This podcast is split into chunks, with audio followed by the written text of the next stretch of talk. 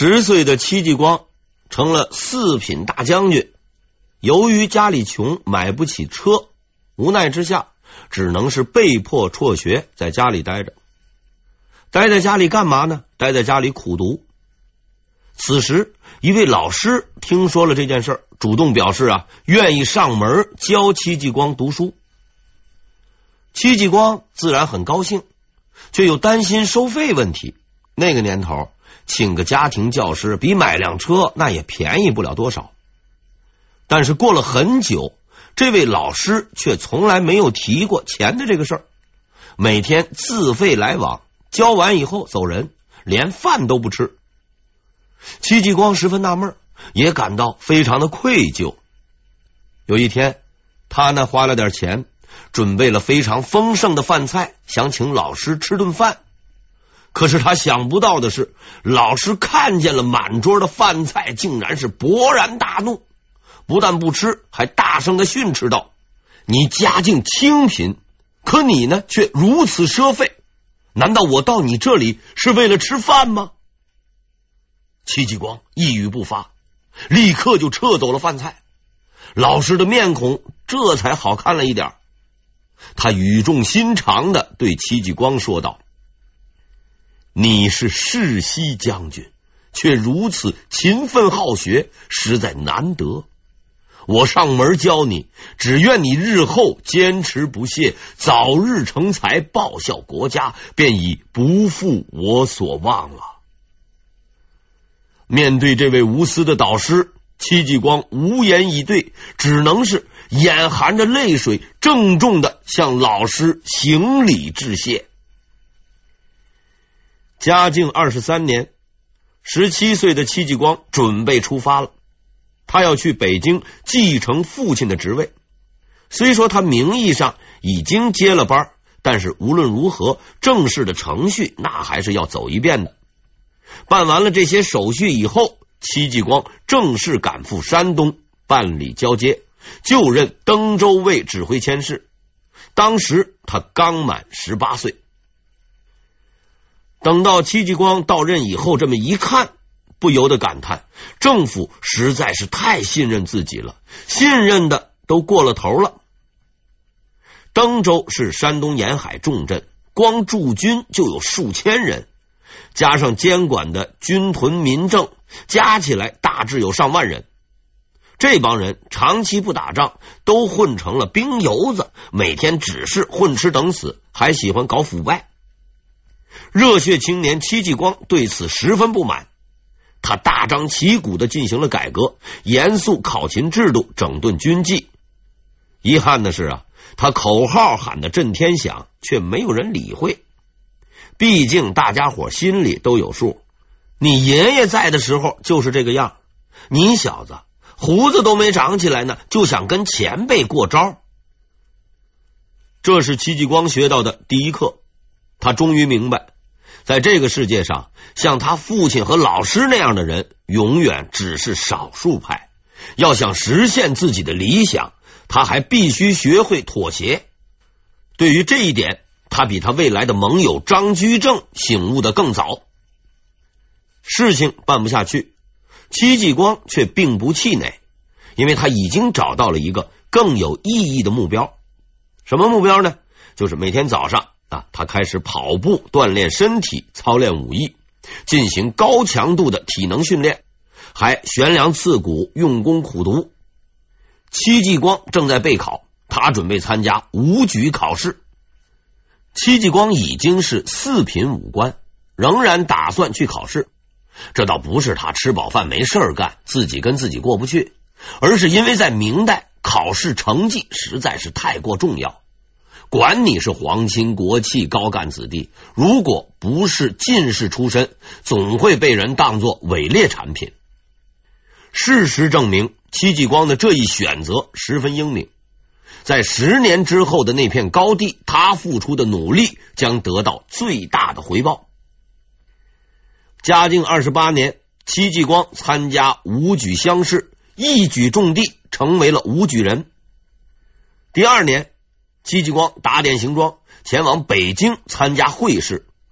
一般说来，结果无非是两种：考中或者是考不中。可是戚继光同学偏偏遇上了第三种。虽然许多史籍对戚继光参加会试的成绩没有提及，但据某些材料显示，他的考试成绩可能十分不理想。如果考完下来，估计啊也只能是打包走人，改日再见。考试即将接近尾声，就在戚继光准备卷铺盖的时候，兵部侍郎杨守谦突然跑了过来，告诉大家。不管考得好还是考得差，通通都不要考了。同学们，马上集合，抄起家伙，跟我上吧！原来呀，鞑靼首领俺答带领蒙古兵打到京城来了，庚戌之变爆发了。这自然是件麻烦事儿，但是对戚继光而言，却是一个难得的机会。正是在这次事变中，他的才能得到了充分的发挥。他写的《备俺答策》。也广泛流传，获得了上级领导的高度评价。戚继光的命运就此彻底改变。庚戌之变以后，朝廷为了加强边境的防务，决定调集山东、山西等地的部分部队轮流防守边界。之前出尽风头的戚继光自然难逃法眼，光荣中标。这是一个旁人避之不及的苦差。然而，戚继光高兴的去了，他将在那里开始自己传奇的一生。戚继光被分配驻守的地方是蓟门，开头并不顺利。戚将军在边境的日子过得实在是不爽。原先在山东的时候，虽说手下都是一帮兵油子，好歹自己还是个四品指挥，说话算数。而蓟门呢，是明朝四大防区之一。宣大蓟辽，高级军官一抓就一大把，什么都轮不到戚继光。他在这儿只能是干干巡哨之类的活，很少有实践操作、指挥军队这个作战的机会。度过了看似平淡无奇的三年以后，戚继光又回到了山东。在很多人看来，这位曾被兵部领导寄予厚望的年轻人毫无成就，只是在那白白的混了三年。但是事实并非如此。岑港之战以后，于大猷对戚继光的战术十分钦佩，曾好奇的问过他一个问题：“你的战法由何处学来？源于何时？”戚继光回答。是当年在蓟门巡边时所学。于大猷十分吃惊，一个巡边的小官又没有打过大仗，何以如此精通兵法？戚继光十分自豪的答复：“我自学成才。”他告诉于大猷，在蓟门的那三年中，无论在什么地方干什么差事，他总是带着一本书。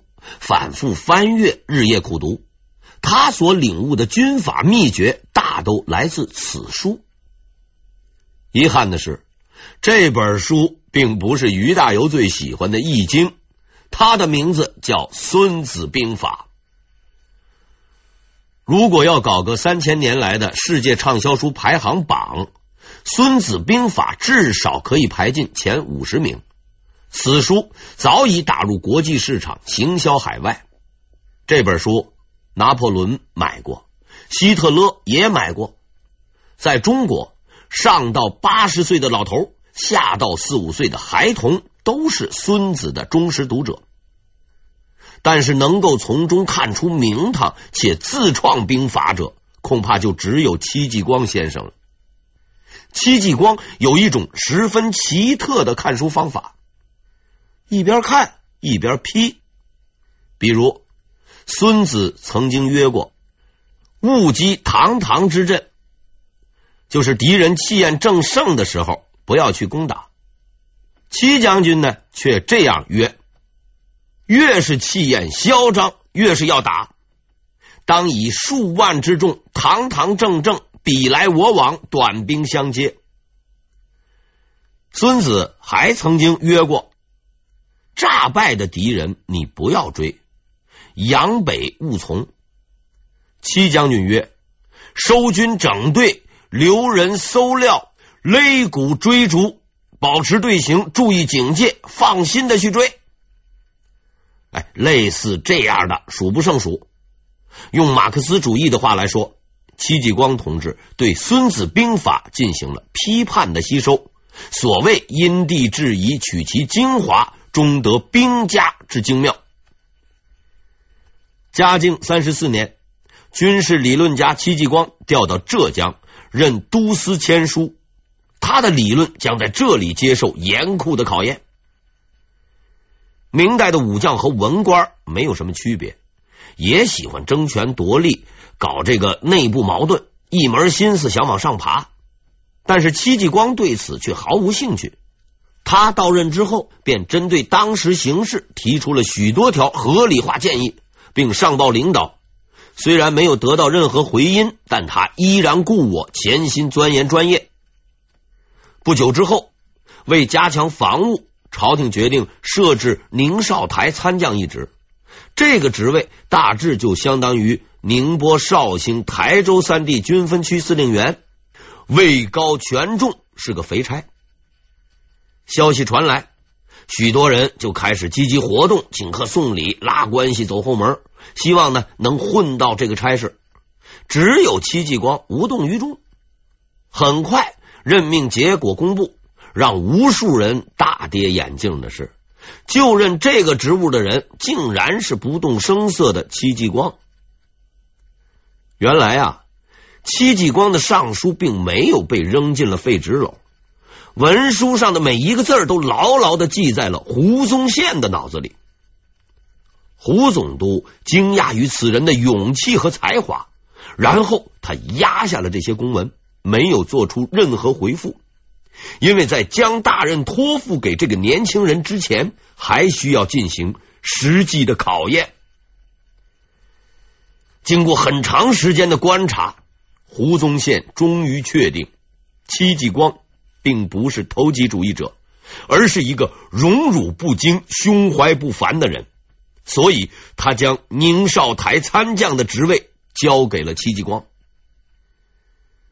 天上掉下来的馅饼，只有傻瓜才不要。戚继光不是傻瓜，所以他没有推辞。在这种问题上，他一向是个聪明人，至少比于大猷聪明得多。戚继光接任了宁绍台参将的职务。这一年，他刚刚二十八岁，刚刚上任一个月，倭寇就来了。这一次，他们抢掠的目标是浙江慈溪。接到消息以后，戚继光十分高兴，决定借此机会与倭寇大战一场。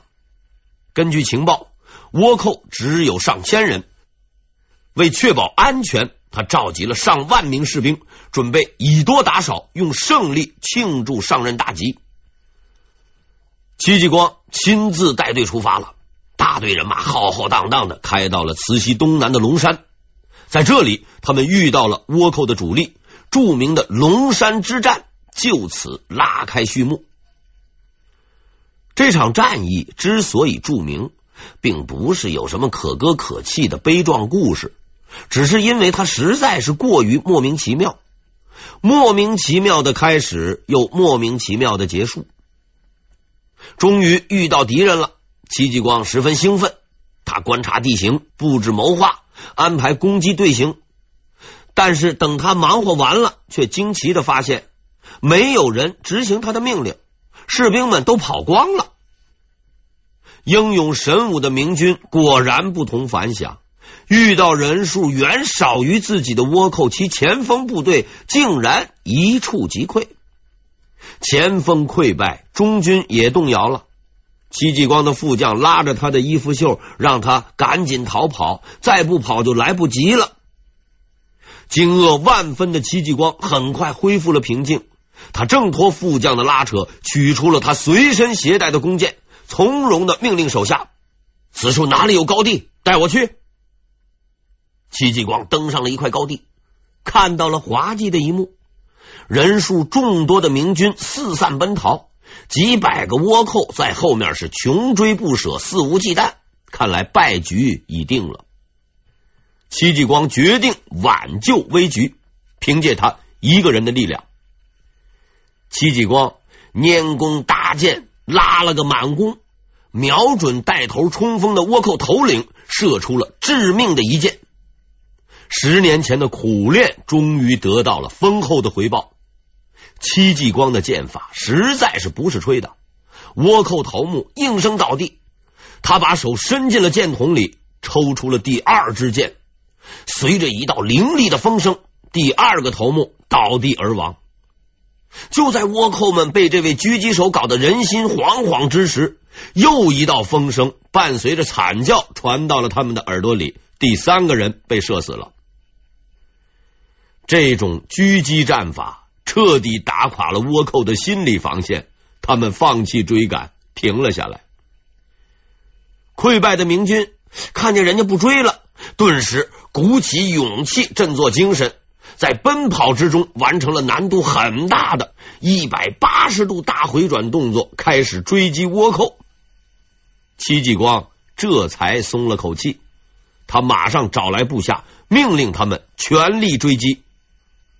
可是让他更加想不到的事情发生了，士兵们追出一段之后。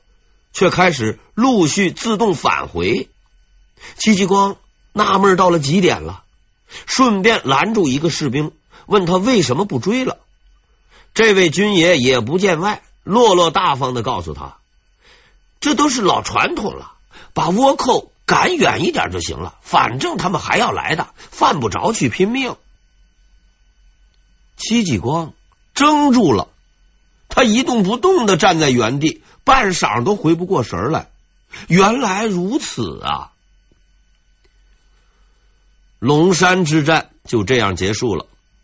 虽说很不体面、很丢脸，但是戚继光并非毫无收获。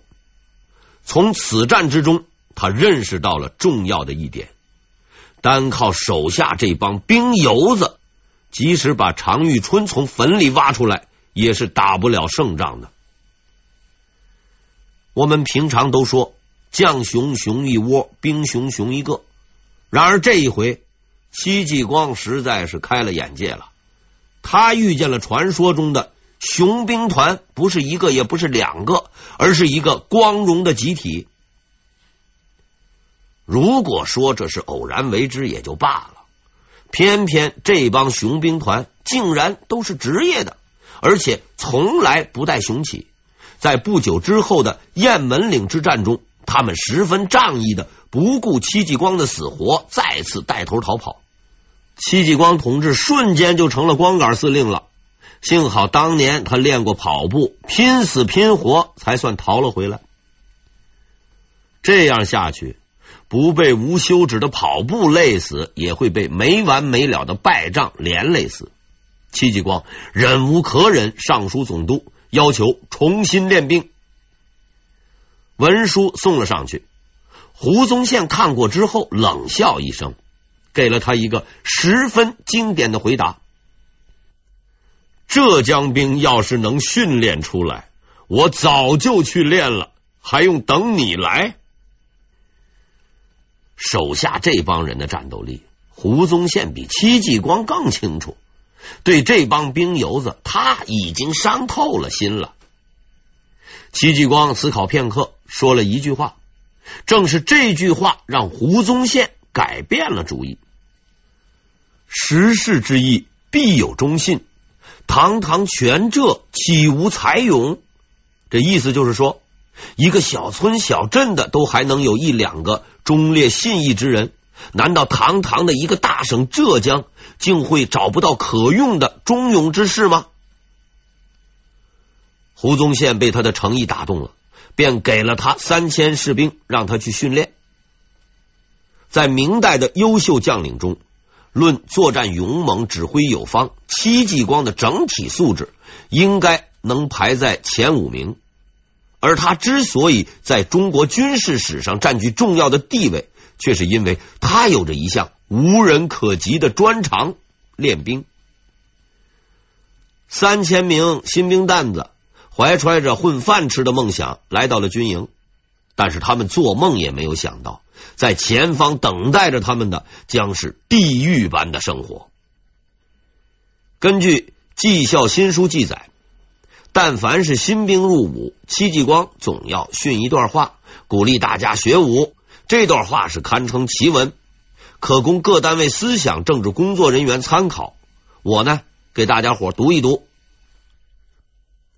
诸位都听了，练武不是你答应官家的公事，是你来当兵，杀贼保命的勾当。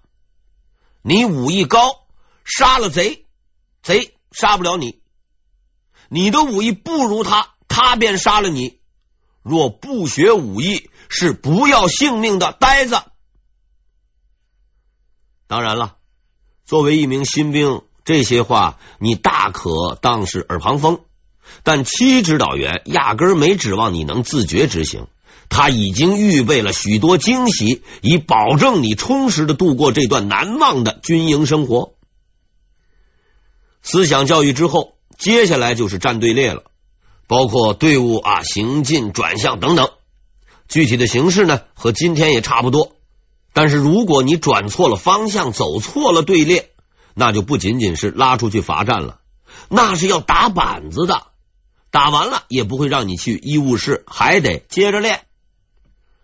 练完队列以后，戚教官将教大家学习号令，包括擂鼓式前进、鸣金式收兵以及旗帜挥舞的各种意义。如果你不识字不要紧，戚教官会教你。但是如果教完了你又还给了戚老师，那就不好了。为保证你下次记住，戚教官会打你板子，直到你哭爹喊娘发誓一定记住为止。在完成这些课程之后，下面该学习武艺了。教官那都是从各地选来的武林高手。全部都是练实战的套路选手，一般不在聘请之列。考虑到大家文化程度不同，智商也有差异，为保证良好的教学效果，戚教官把学习成绩分成九等，定期考核。考核的方式是实战。规则如下：双方对打，你打赢了就升级。升一级赏银一分，如果你打输了就降级，降一级打五棍。该规则简单概括一下就是：你不打我，我就打你。反正打不过战友，就要被戚老师打。横竖都是被打，还不如啊拼命打战友，顺便呢还能挣点零用钱。在这种几近惨无人道的训练方法下。新兵们生活在水深火热之中，每天都遍体鳞伤。然而，正是在这残酷的环境下，他们练就了非凡的武艺，成就了非凡的事业。几百年后，这支特殊的部队已经成为一个传奇，并以一个光荣的名字永远被载入史册——戚家军。